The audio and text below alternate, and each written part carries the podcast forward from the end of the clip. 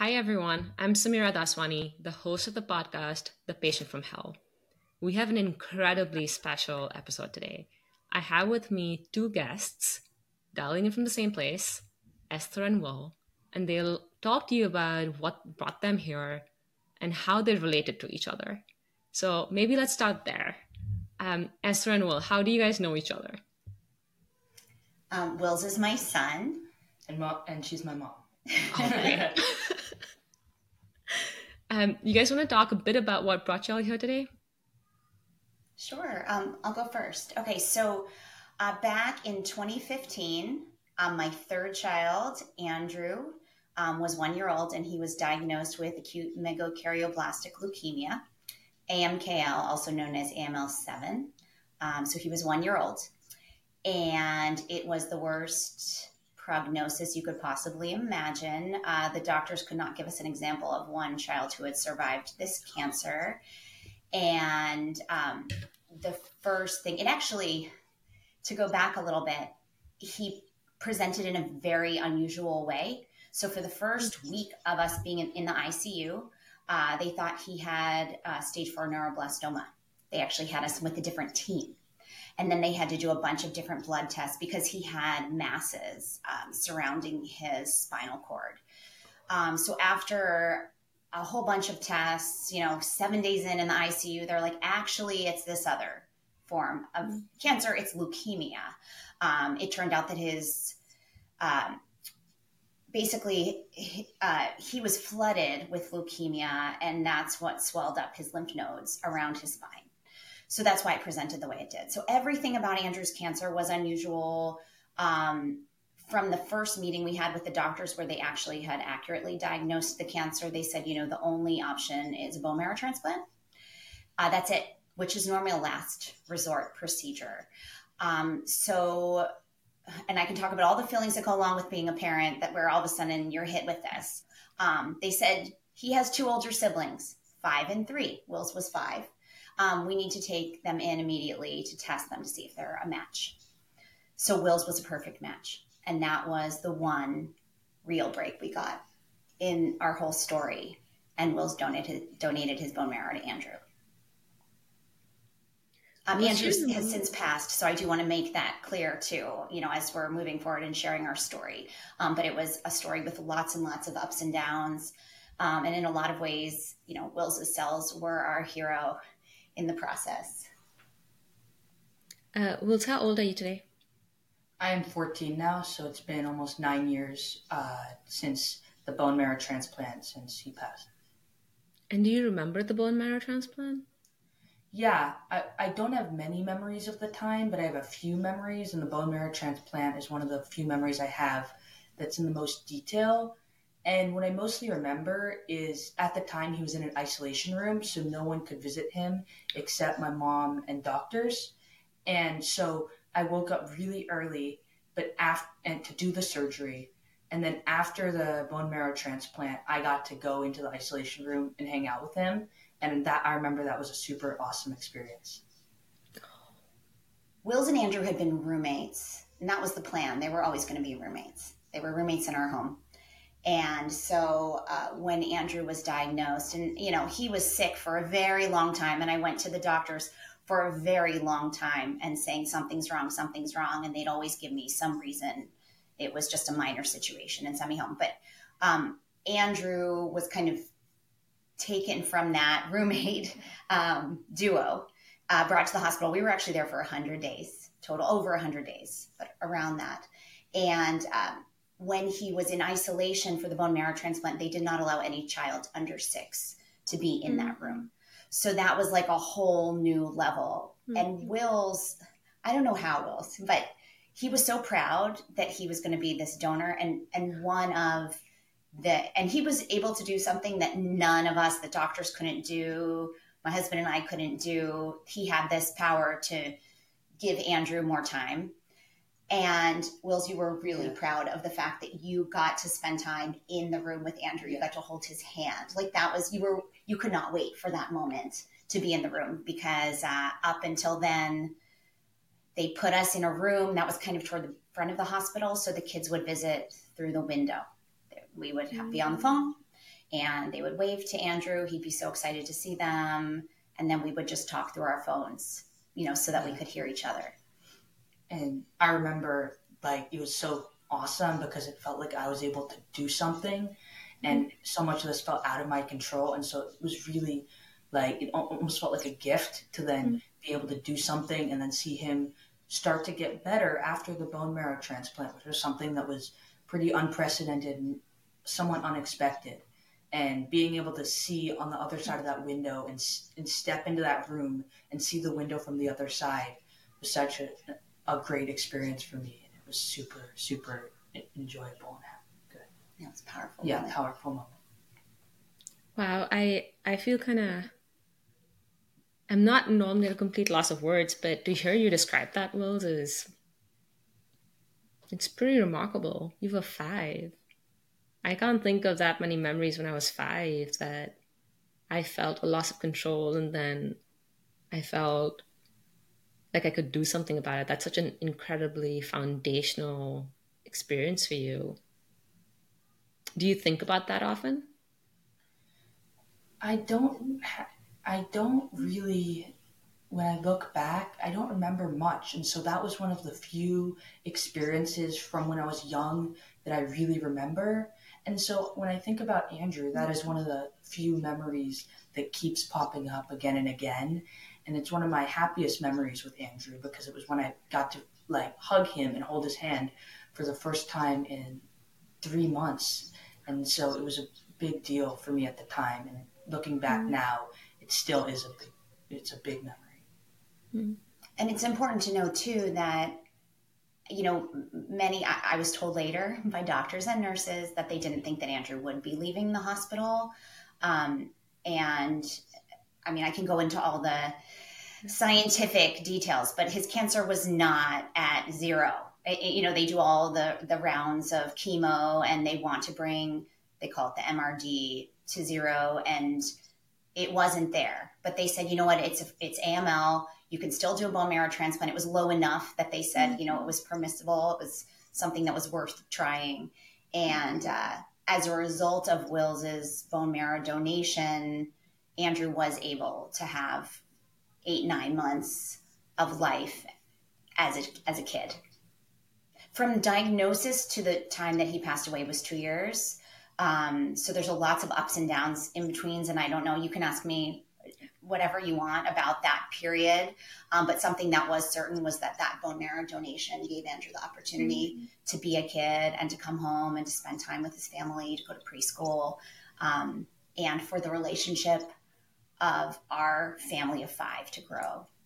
And one thing I will add about like the memories was a lot of my memories that I still remember with Andrew came during this period from after the bone marrow transplant through like we got to go to hawaii on a vacation and there was all these memories that were made that i, I still have and some of like the most important and meaningful moments of my life with andrew happened during that time. So it was a very it felt very good to do the bone marrow transplant and start that period of time um, if you guys are okay can we go back before andrew was diagnosed i heard you say esther a couple of times that you knew something was wrong, you kept going to the hospital or the doctors, and they would send you home with something minor. How did you know something was wrong? Um, okay, so I, this was now my third child. So I had seen a lot at that point, right? Um, and my older two had not been getting sick.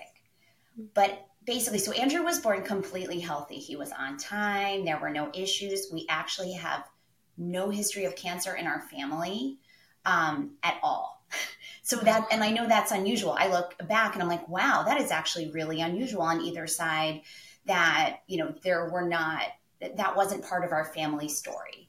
You know, there might be a few cases here and there, but it just was not part of our more recent family story. Um, and so this was very cancer was not a place that my brain would even go, especially with a one year old. Um, but basically, at about 11 months old, he started getting sick a lot. But we were on vacation. I think he had some GI issues. Then he had, you know, stomach issues. And then he just wasn't right. He was grumpy a lot. Um, and then he'd have fevers on and off. So that was starting at about 11 months. Um, and then I just kept bringing him into urgent care because I'm a mom that does not mess around with this. And every time it was like, oh, it's a virus. It's a virus. It's just this little thing. It's that little thing. Then there was a point at which it was around Thanksgiving 2015. So at this point, he was born in September. So he was thir- uh, 14 months old. Yeah. His belly started just getting bigger and harder and harder. Um, and he was still extremely uncomfortable he he could crawl but he could stand for only short periods of time and i know it was still within the window of when kids can walk but he wasn't really moving forward in his milestones at that mm-hmm. point um, because i feel like he was sick all the time i was working full time but i would leave work i'd take him to urgent care for this and for that um, by the time his stomach was so distended um, i got all kinds of answers he's uh, constipated we did x rays, we did multiple x rays. They even did an ultrasound. Mm. And my doctor got back to me and said, The good news is we've there's no scary stuff over there. But they did note um, a few swollen lymph nodes. Now we know mm. they were flooded with leukemia.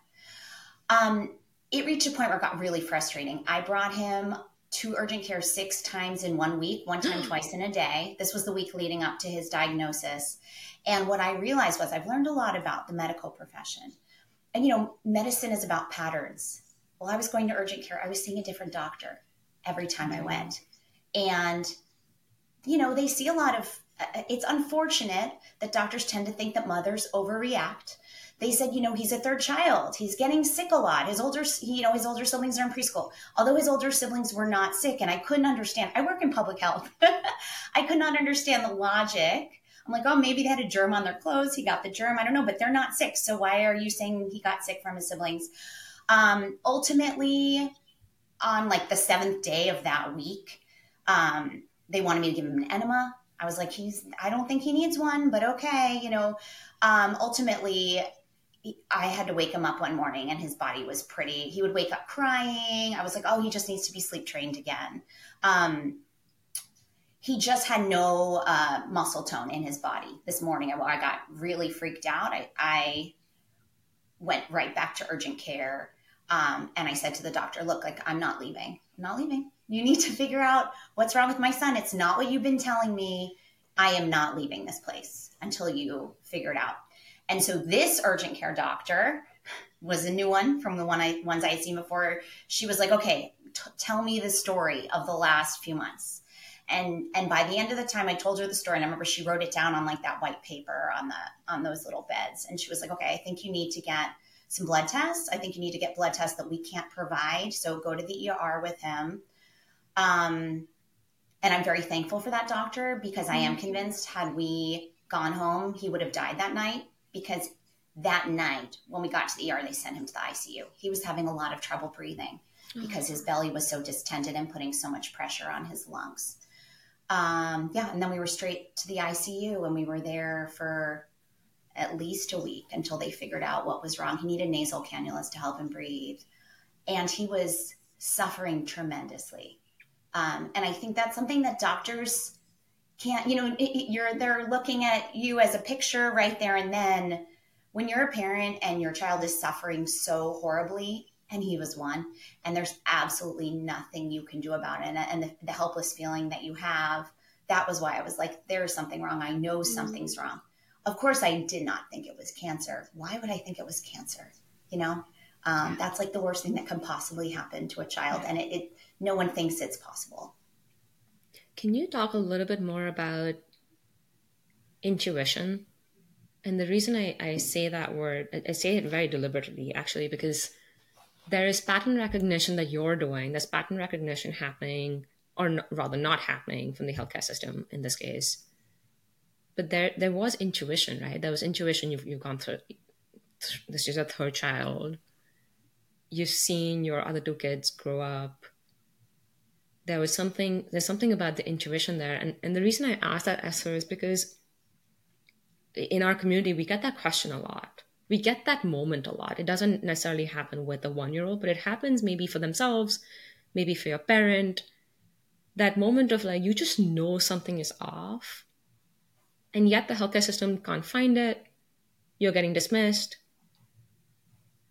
Can you talk a little bit more about intuition? Because I feel as though in that moment there was something else happening where you you you walked in, you're like, I'm not leaving until this is until I have an answer.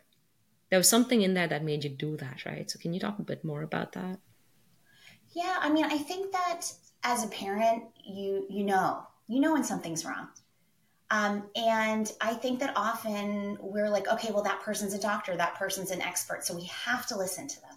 We have to listen because they know the best. And I've learned from this experience that you really have to trust your intuition because you, you, you, I, I feel like I knew, I knew what was going on. I didn't know it was cancer because that wasn't in my vocabulary. Um, but I knew something was terribly wrong and I found my voice in through that this experience. I mean, now I will always speak up for what I feel was right. I think I was much more meek. I mean, society. I can go into a long, you know, thing around what how uh, women are taught to be and to defer to authority and to defer to the experts. I don't do that anymore. Um, I think through this process, most or all big decisions were perfectly clear to me in an instant. Mm-hmm. Um, which was it, it almost felt like it almost feels like a superpower.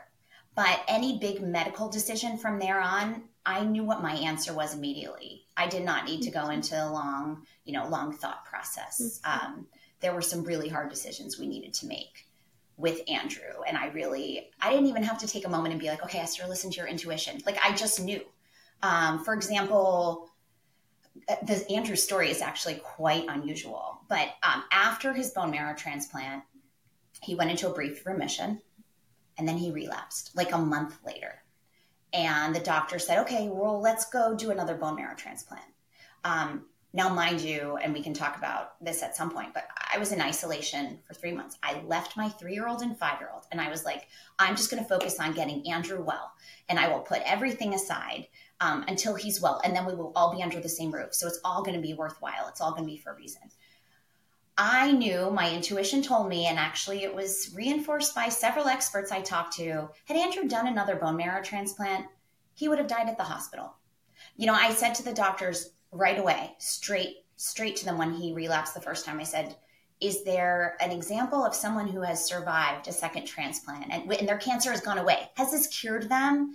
If this is not going to cure him, I am not going to do a second bone marrow transplant. I know how dangerous it is. I know how complicated it is. No one would have had a better match than Will's. So it wasn't like there was any better hope around the corner. Um, and our doctors were wonderful. And of course, you know, I, I have a husband and he's wonderful, Dan. And so he actually, you know, it, I shared with him my case and what I thought, and he needed a few more days to process it because it is a very quick decision to make right away. Um, but we were on 100% on the same page. And we said to the doctors and nurses, thank you so much. Like, we're so grateful. Um, but we're bringing Andrew home because our goal in all of this was to have our family under a five under the same roof. And if there's no hope for a cure at this point, we want him to be with his siblings and we want to all be together. Um, so we put him in hospice care at home um, and he was near death. Do you remember that? Do you remember that time? We actually had to tell the kids he was going to die because he looked like he was going to die, and everyone told us he was going to die. So this this is the summer of 26 no 2015 2015 he was diagnosed december 2014 so at this point it's the summer of 2015 and um, so we took him off of we just put him on all the you know pain medication opioids. I was giving it to him around the clock. Yeah. um, we had bought a new house because a long story but there was construction happening across the street from our old house. And construction is the most dangerous thing possible for an immunocompromised person. Um, and we wanted to move to a home where andrew could live a life um, without having to be in the outside world. So we bought a gated house with a little pool and a little play. We built a little playground for him.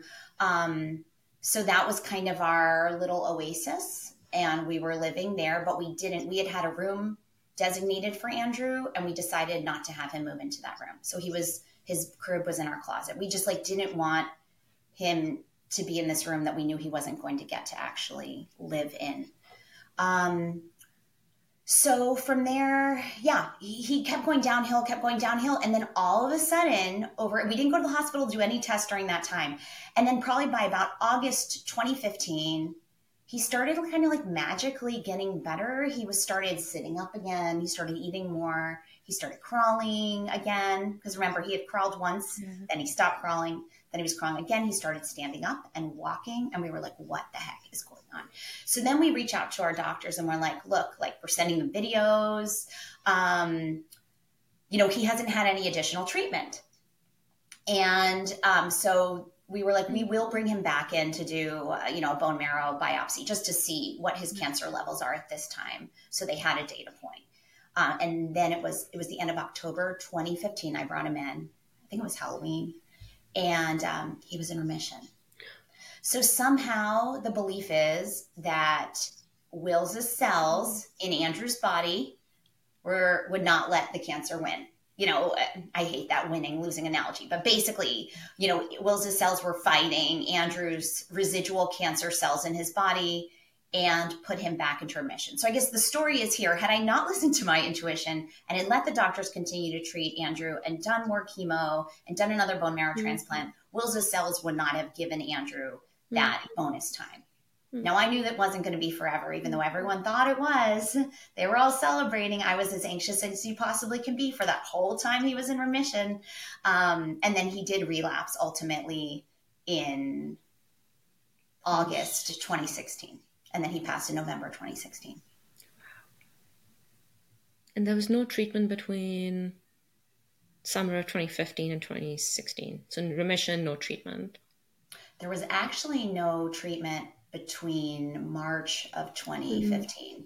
Yeah, he was getting mm-hmm. um, immunosuppressants, mm-hmm. but the bone marrow transplant itself, I mean, put the cancer aside, was extremely successful. Mm-hmm. They actually, the doctors say like the ideal bone marrow donor would be a boy between the ages of five and 12 because their cells are just replicating like crazy. Yeah. Um, and Will's cells mm-hmm. were obviously quite compatible with mm-hmm. Andrew's. So he was off of immunosuppressants quite early. Mm-hmm. And I, I didn't know the specific timeline, but looking back, the transplant we, we still have it like we remember the date february 10th and it was 2015 it it's kind of incredible that he was able to be off of treatment by march of that same year. Yeah i mean had a bunch of infusions and things but for the most part yeah. The chemo mm-hmm. and all of that. Because the idea with the bone marrow transplant is that the infused cells are going to be the treatment. It's pretty amazing uh, I'm gonna go to a fairly tricky area, so if you guys don't want to talk about it, just stop me and we, we won't go there, okay? Um, we've had a couple of episodes where we talk about death and mortality. And I think it's just a hard thing in general, and in the cancer community, it is, uh, for me, very surprisingly polarizing. There are people who are willing to talk about it and acknowledge it and share their belief structures, faith structures, how they navigate. And then there are people who just, it, just doesn't work for them. But I heard you mention um, that you bring Andrew home and you had to tell your three year old and your five year old that he was going to die. I think it, death is hard for anyone, but that conversation, I I don't even know how you how you approach that. If you're willing to talk about it, in terms of how you did it, Esther, and then Wills how what you recall of it, if anything. Um, I'm sure there are lots of people who would appreciate that. I actually feel I feel very comfortable talking about it. I feel like people don't talk about it enough, actually, because it is part of life. I feel like in our American society, especially, it's so taboo. Um, so, mind you, not only were we telling our kids that Andrew was going to die, but we were fully aware that he was going to die in front of their eyes. Remember, he's at home. Um, and that was a very conscious decision because we felt like this is part of life. This is your brother. We're not going to hide him away from you, and he's going to disappear behind closed doors, and you'll never see him again. Um, we wanted our whole family to be part of the process, and we also really believed in the hospice care, the palliative care. That like those nurses, they are like angels from heaven. Um, I think that ushering someone into death is like the most amazing um, thing a human can do, and and the most uh, to let help someone die with dignity um, is just it's God's work. Um, in terms of telling the kids, so we actually remember we had to tell them twice. So we had to tell them the first time Andrew was in hospice care, and then he had a second hospice care stint. So then we had to tell, we'd explain the situation, why he was magically getting better, and then we had to tell them again. Um, so it's can't really get worse than that. We had an amazing advisor, um, Barbara Sourkes, who's the head of palliative care at Lucile Packard Children's Hospital. Um, she was amazing. So we didn't have to just do this on our own. She kind of gave us a lot of, you know, guidance. Um, but one of the things that she said that will always stick with me is, you know, you tell the facts, but don't, um, you don't need to explain, you don't need to over explain. Mm-hmm. So I'm trying to think of the best example. Us as adults, we like read into it that we tell the child something and then we have to keep explaining it and over explaining it and over explaining it. Um, I have my vision of what happens when someone dies, but I don't need to impose that on my kids. They have their own mm-hmm. vision. Let them try to figure out in their mind what's happening with Andrew and and where he's headed and where his spirit is going. If they ask me, I will respond. Um, but basically, the best advice was just to be short, to be mm. to be direct, to be short, and then if they ask you questions, to respond, but not to overtalk. Will, do you remember this at all? My memories are pretty faint. I, I mainly just remember how I felt. I don't know which whether this was Andrew's first or second period of uh, palliative care, but what I remember was they ga- they gathered me and Leah on the couch. Leah's my sister, who's two years younger than me, and we kind we kind of understood that something was wrong with our brother and then when they told us he was going to die, there's a level of processing that when you're five years old, you can't do. So I felt sad. I, I, mm. I felt the grief. But looking back, I wasn't fully processing it. I remember hugging them and mm. crying on the couch with Andrew. But it was so much I couldn't process that I just remember the feeling of knowing that he was going to die.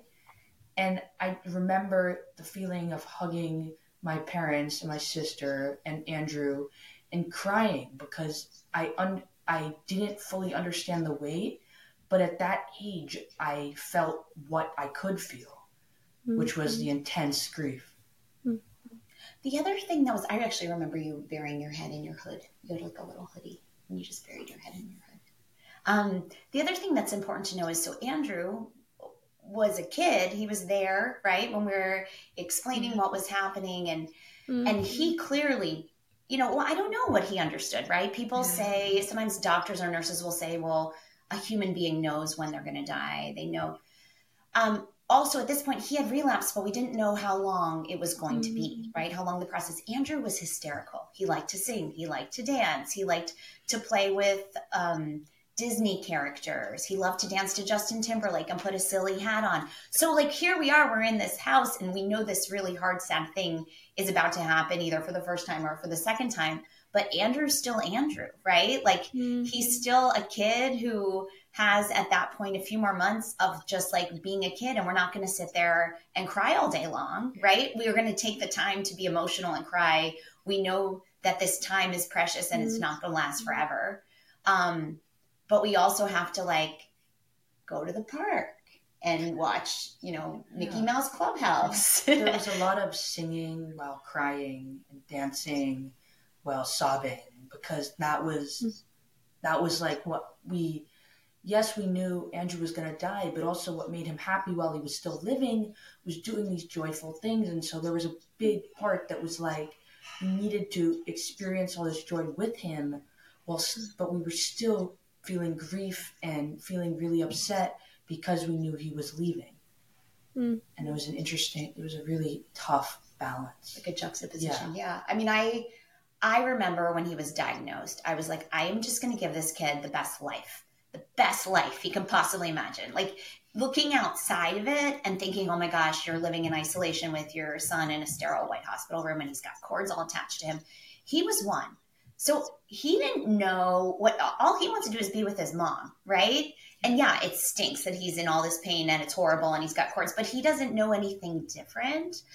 So I felt like my job was to give him, you know, I called it to like make. There's this movie called Life is Beautiful that will always stick with me about um, a, a, they're in a concentration camp, a father, and he's trying to give his son this like glorious view of what's happening, you know, eh, to the best of my ability. I watched it so many years ago, but I was like, I'm going to show Andrew that life is beautiful in this little white hospital room mm-hmm. or or isolated at home, getting, you know, as I'm giving him opioids. Like I'm going to make his life and make this room a wonderland. So there was lots of singing, lots of dancing, Legos, mm-hmm. crayons, like anything that he could do with his limited abilities once he was walking, you know, that we were going to go outside, we were going to go play in his little swing.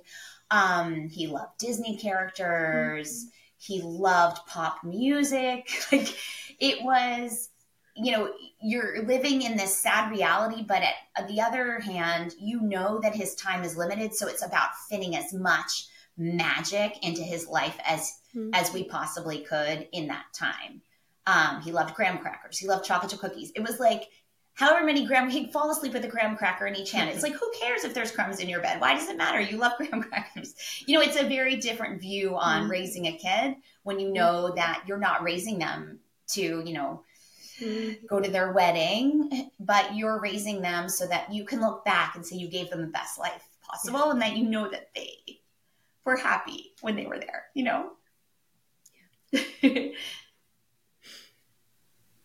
um, how have you guys rebuilt life after 2016? Because here you are, many, many years later, being incredibly courageous talking about it uh, and sharing your story. What is life like today? Do you want to go first or do I? Well, I mean, I can speak a little from my perspective. There was no rebuilding. There was no like moving forward in the sense that something happens and then like you have to fix something. For me, it was it was a tough time, but I was also I was in kindergarten, I was in first grade, and so I was moving through life. I was doing like the activities I was doing with all of this happening at home, and so really there it was tough because I lost my brother Mm-hmm. And so I had to do a, t- I had to change my mind and I had to, I, I thought differently and I, I like, I needed to think differently, but there was no sense of moving forward as if I needed to rebuild something. And so I ju- I started living afterwards with this understanding of how life is once you die and I started living with the idea that I can't waste a second and I can't not live to the max because I understand how short life can be. And so the big takeaway I had was I needed to live life to the fullest. And so at like a seven year old soccer game, I was yelling at my teammates if they weren't running because to me it was why would you not run as hard as you can because you might not get to play again. Mm-hmm it's really interesting. I think for both of us, our our uh, tolerance for people mm-hmm. not taking advantage of opportunities that they have mm-hmm. is very low. I think for me, um, I hate when people complain about fixable problems. I'm like, stop complaining, just fix it. You can fix this. You don't like your doctor, switch doctors. You don't like your hair, go cut it. Like, just don't take like waste this time complaining because you can fix this problem because there are a lot of problems in life you cannot fix. Um, and then you can sit and complain and cry about those things because there are a lot of those things that either haven't come and they will.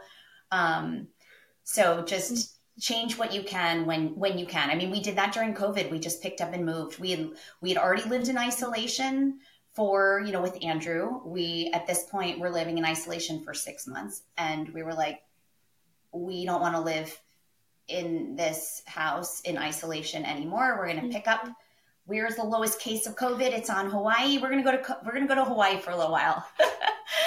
um, and it, we had fortunately it was it was something that would work with remote work and whatever it might be but basically if there's a problem that we can solve we try to solve it um, and we try to maximize for living life to the fullest i think for me um, one thing that happened andrew died the next month i got pregnant with my daughter corey so that was one thing that happened as we moved forward and i was really really careful i actually didn't want anyone to know for a very long time because I think in our culture, there's a very strong sense of like wanting to just tie everything up in a neat box of like, oh, well, she lost a son, but now she's pregnant again. Everything is all better.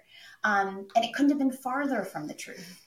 I think that we called um, her daughter, her name is Corey. We call her, we always called her our happy aunt that like it was it was so happy that she came into the world and our life sucked you know it was yeah. and i have a gaping hole that you i will never fill in my life of this child who was so much a part of me who is no longer with us. Um, so that's one piece. I, I we became parents of our 4th mm-hmm. child, and and we often do have to correct people. She's not our third child. She's not our third child. Andrew's our third child. She's our fourth child, and she is living. She was not part of our family mm-hmm. crew when Andrew was going through all of his suffering and all of his happy times and all of that. So she talks about her brother a lot, but but one of the challenges is parenting my children, parenting Andrew and his death, parenting my older children, you know, knowing that they lost their brother, and then parenting my fourth child who knows she wasn't part, she didn't get to know Andrew. So it's something, it's almost like the four of us, my husband, Wills, me, and Leah, like experience. We always say we have all this baggage, but we also had the joy of knowing Andrew. And she has no baggage. She's the most carefree, wild, and crazy little kid you can meet. Um, but she didn't get the honor of knowing Andrew. And, and I know that's, she talks about him a lot and she wishes that she did. So it's just, mm. it's complicated.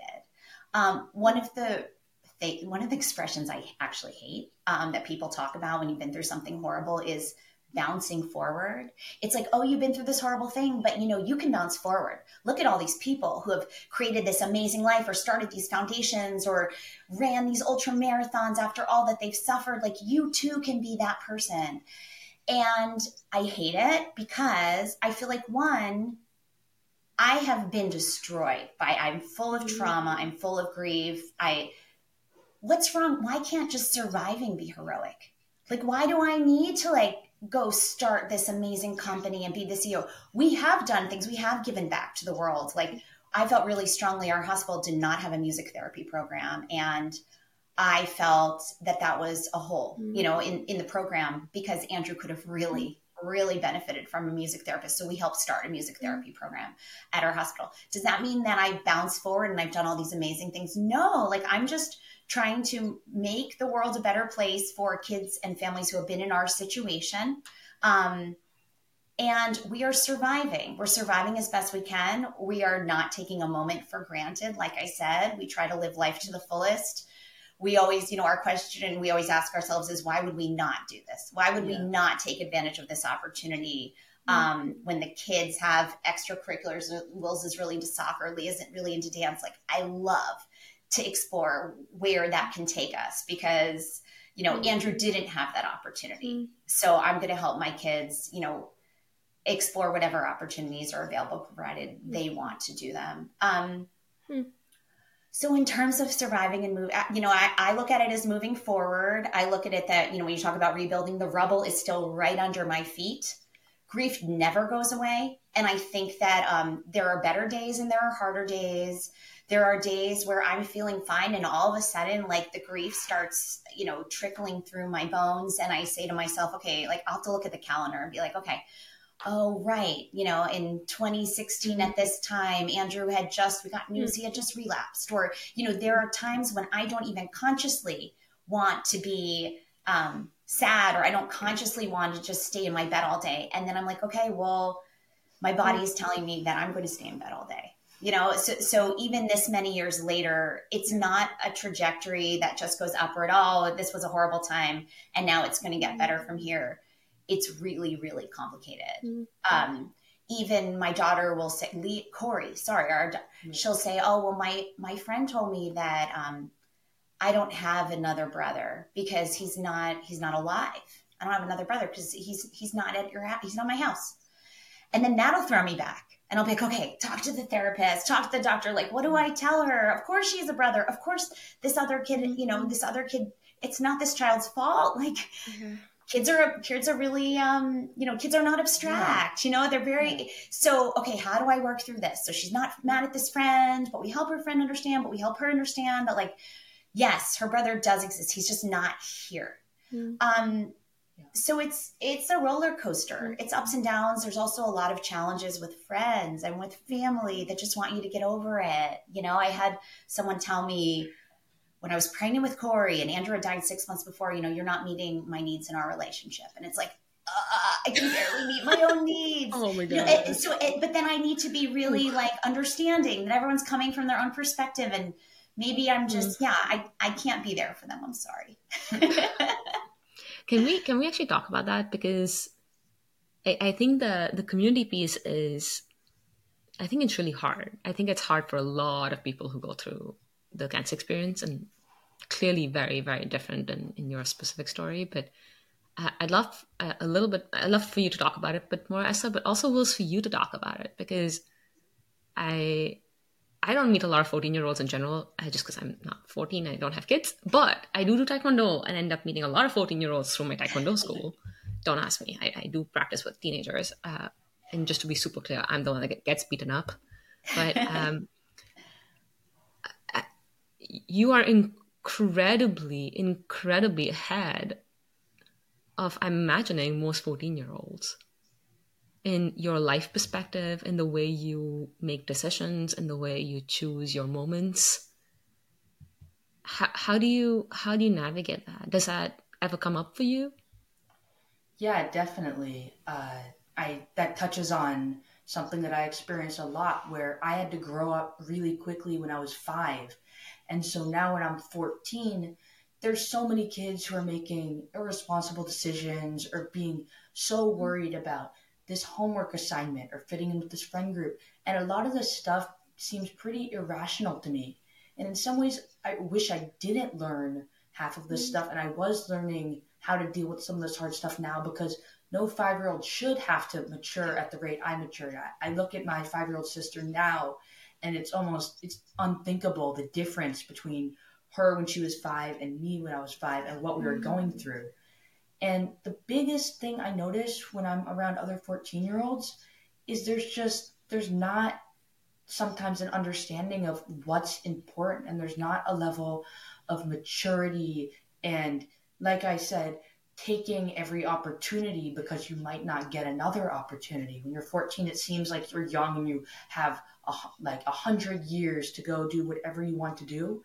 And a lot of them then think, okay, then that means for the next year, I, I don't really need to care about school. I don't need to mm-hmm. work on anything. And so it's frustrating when I'm with kids on my soccer team, at school, in a group project, and I, I'm trying to convey the message to them that you should take this opportunity because you might not get another opportunity. Uh, yeah, do you feel lonely? Right, for yeah. middle school, it's not it's, it's not easy to tell a middle, middle schooler that. Will cares about everything very deeply, including your sisters. Yeah. Like he's probably the most protective big brother you can possibly imagine. And you know, There's I an element of not. I wasn't when I was five. My brother was like taken away from me, and I, at the time, I wasn't. I, I grew into being this protective brother because in some ways that's like something that happened in the aftermath and as the process occurred because I started to realize that like I need I really felt a need to protect my family because I didn't know and I felt this worry that they would be taken away just like what how Andrew died. Yeah, I think that uh, that's uh, Wills loves so much. Like yeah. he's always hugging and squeezing. They're like, leave me alone um, but you're very, very protective yeah. over your yeah. family too. It is, it is, there was, when Will started sixth grade, you know, we said, we talked to Wills and his teachers and we're like, we actually think you should tell your classmates about what happened to your brother because he was in a new school. Oh. And I was like, I think that would help them understand you more because Andrew's life and his death is such a part of who we all are and our personalities and our, you know, our yeah. behavior and, and all of that. And I know it was hard for you, but you did it. Yeah. And that was really yeah. amazing. And I think it really did like help kids understand mm. where you were coming from a little bit more. Yeah, um, certainly. Mm. I think a lot of times tell just, especially for kids who aren't super mature, if you're in sixth grade, so telling someone like where you're coming from so they have empathy mm-hmm. and then they don't even if they don't understand how that bubbles up at the surface understanding that that's like something that affected me when i was young and that shaped who i am ended up being pretty helpful even mm-hmm. if they didn't change their like everyday behavior yeah i think the community piece is really hard because i think that um you know, up until the time that Andrew was diagnosed, I was young. I was 34 when Andrew was diagnosed. Um, I think nowadays, like I'm in my 40s now, people have dealt with a lot of hard things. A lot of people have dealt with hard things, right? But nine years ago, they actually hadn't. And most people hadn't. I mean, maybe some, or if they had, they didn't want to talk about it, but it wasn't something that the whole community knew about. Our the entire community knew about what was happening with Andrew. They were horrified by it and I know this, and I'll give some examples. But I think that we were living in the Bay Area.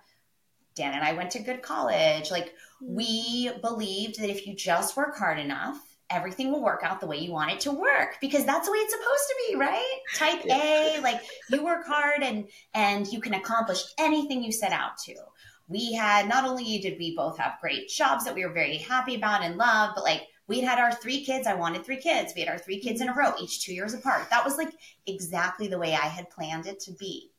Um, and then all of a sudden, out of the blue, this like bomb goes off in our family, and and our son is in such excruciating pain. So I'd say one, nobody, no one could face the concept that our that Andrew was in so much pain, and that I couldn't.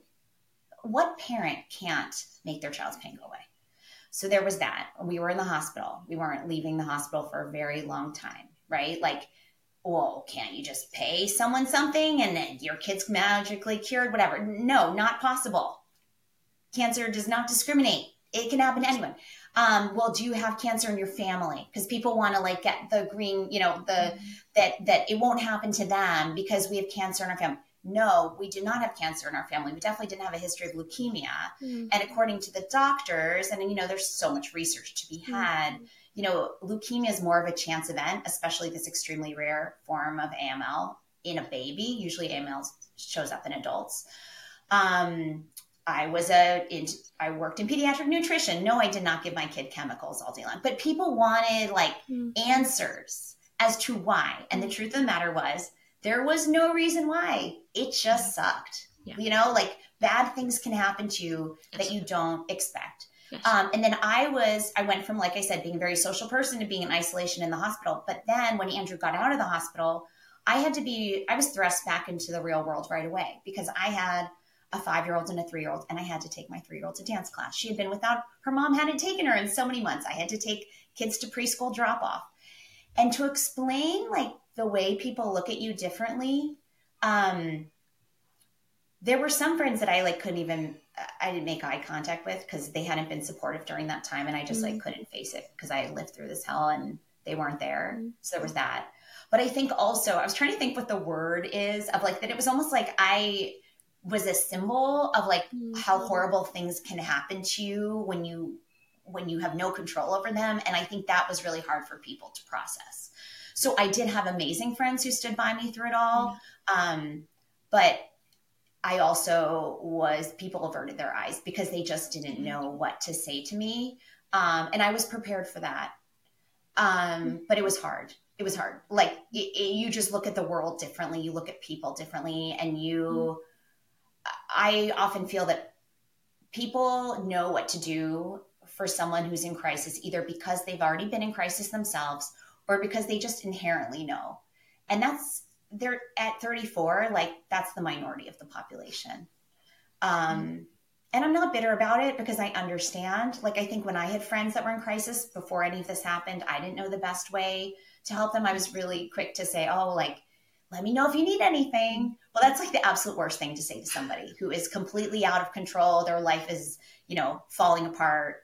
Um, but I said those things too. So I think I have some degree of understanding about it. But mm-hmm. um, being part of society mm-hmm. immediately after this happened, like, was extremely difficult. Mm-hmm. And then one other thing, sorry, I can go on forever. We have this Facebook group, which was amazing because people instead of people constantly checking in with us what's going on i just posted everything sometimes mm-hmm. multiple times a day videos from inside the hospital room but as a result i became kind of a, a celebrity for the wrong reason so i all there were also a lot of people from all over the country friends of friends friends of my family who thought they knew me really well yeah. um, inside and out or they thought they knew andrew's story really well mm-hmm.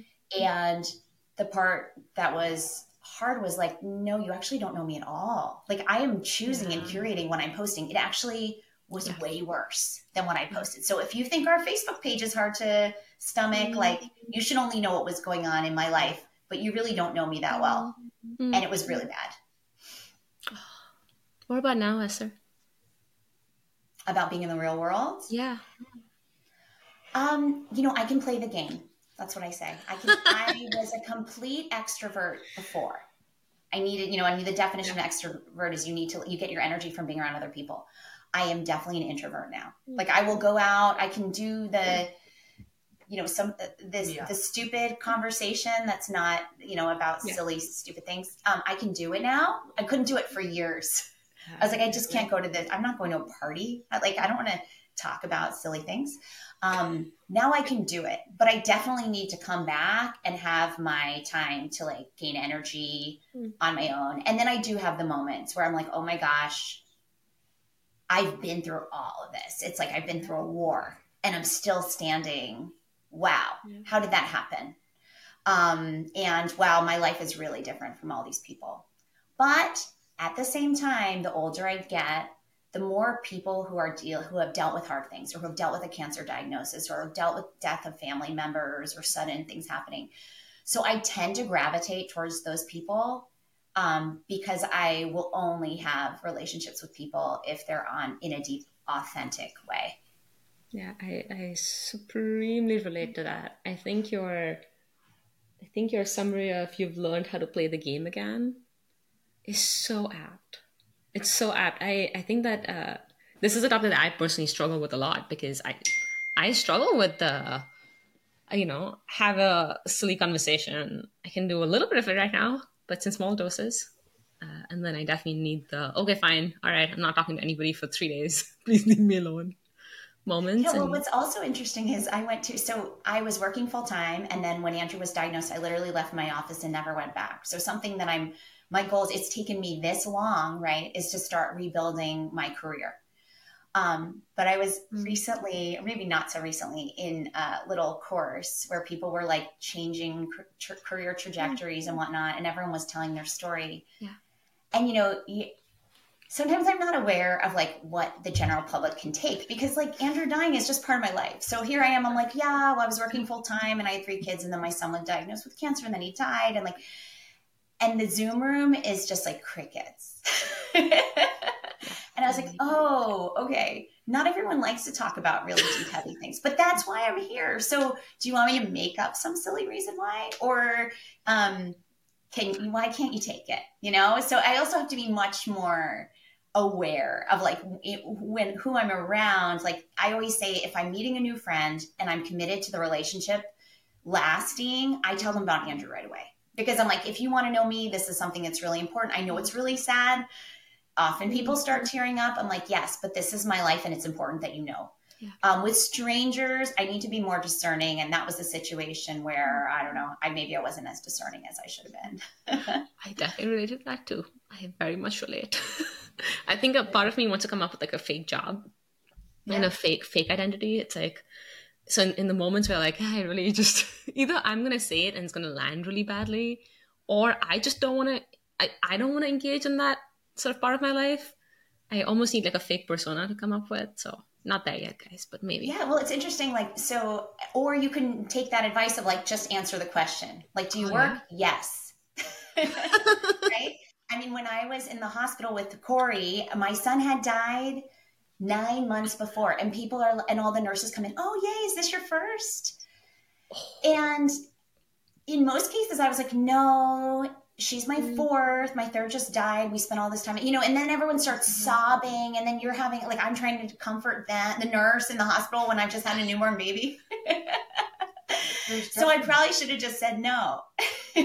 there's definitely an aspect of when we're in public, sometimes, like, I was at, we were in the grocery store line checking out, and I, I mm. have my sister who's five, me, and my mom and the grocery store cashier is like, "Oh, how many kids do you have?" She's so sweet, and it's a scenario where when someone asks you that question, you know what the answer is in your brain, but you don't want to have that conversation with the grocery store cashier, and so we mm-hmm. say three, but that's not it's not how we feel and it's it's a tough moment that like you mm-hmm. don't really think about until you actually go through that moment and it was those moments now are really like a portal back to, to when mm-hmm. Andrew had cancer or and just a reflecting point.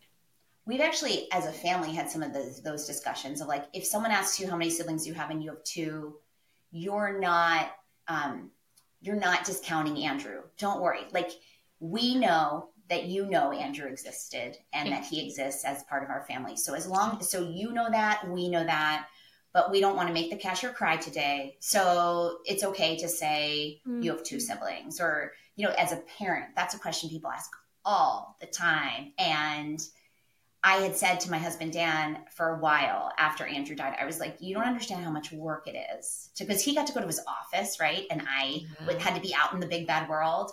I was like, every time someone asks me that question, mm-hmm. and when you're pregnant and when you have a baby, because that was happening after Andrew died, it's like, it's mm-hmm. so challenging. It's just it it makes being out in the world so painful mm-hmm. because every single time you have to assess the relationship and decide how much you want to tell them at that given moment. But I have kind of resolved myself to say I'll tell people mm-hmm. I have three kids at home because I have three kids at home. You know, and then that's like a nice um, way yeah. to kind of I don't know, answer the question, be true to Andrew, be true to myself. Hmm. Uh, you know, usually at the end of these podcasts, I summarize things. I'll ask like a closing question.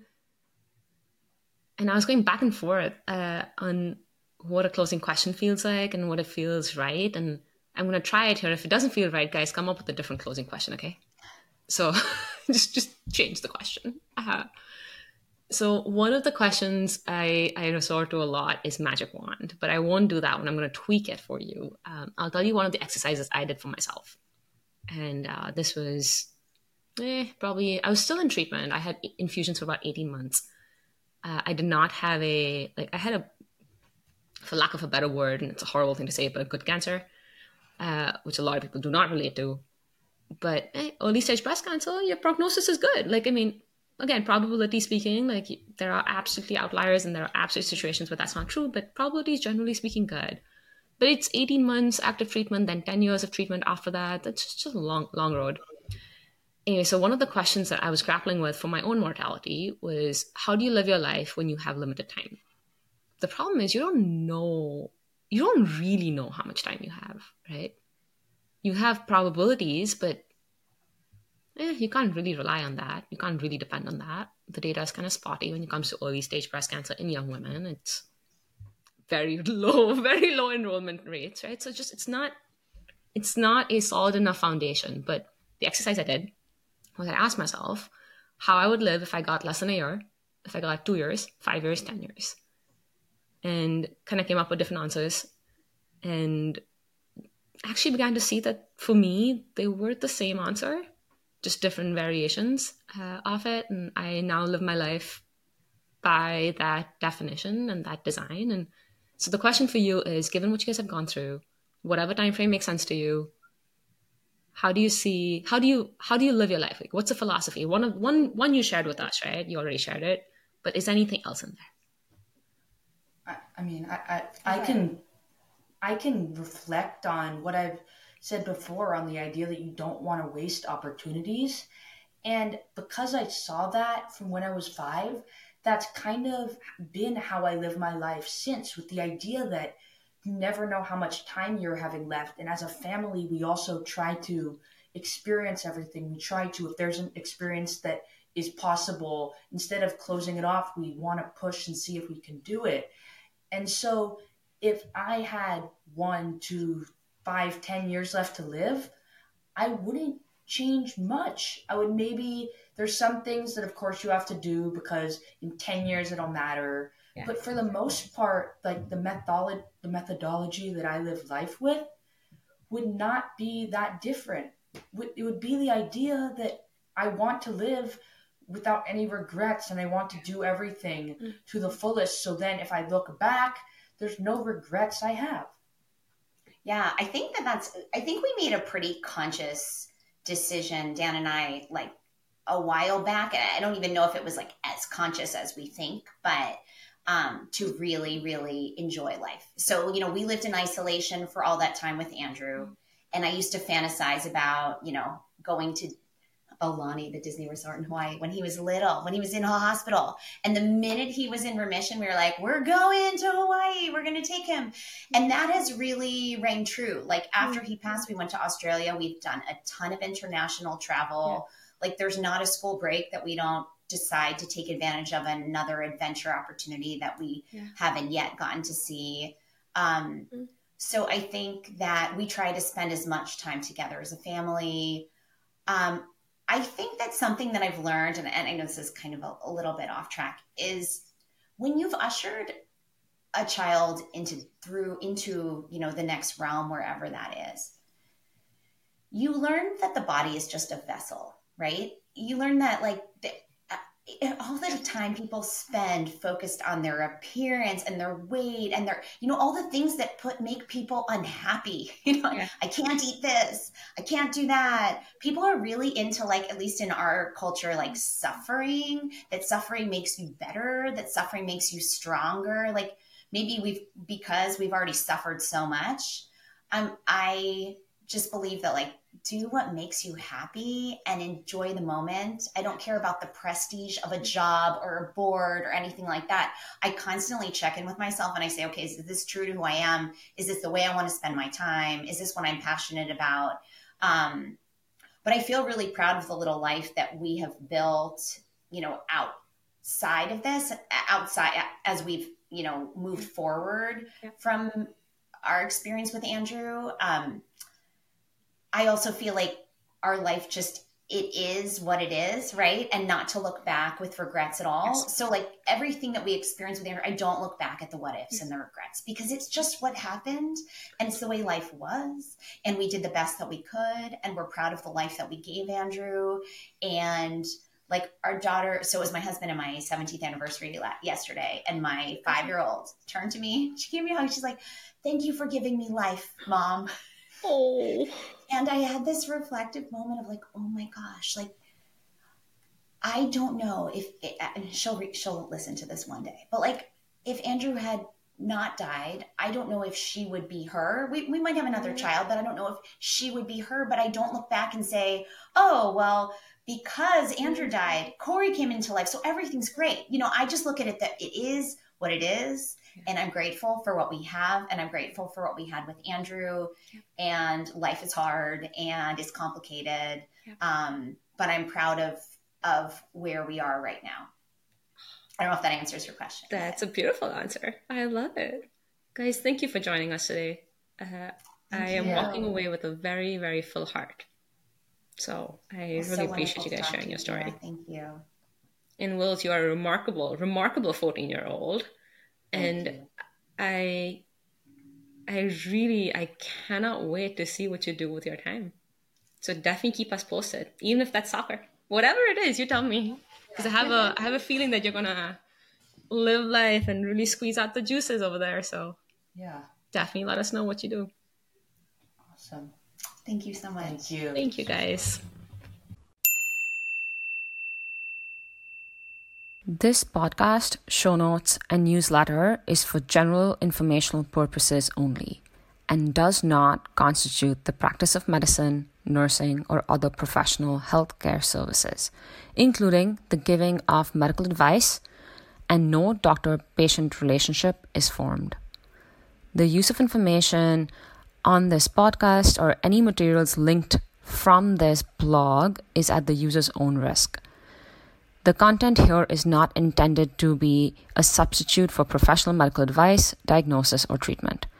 Users should not disregard or delay in obtaining medical advice for any medical condition they may have and should seek the assistance of their healthcare professionals for any such conditions.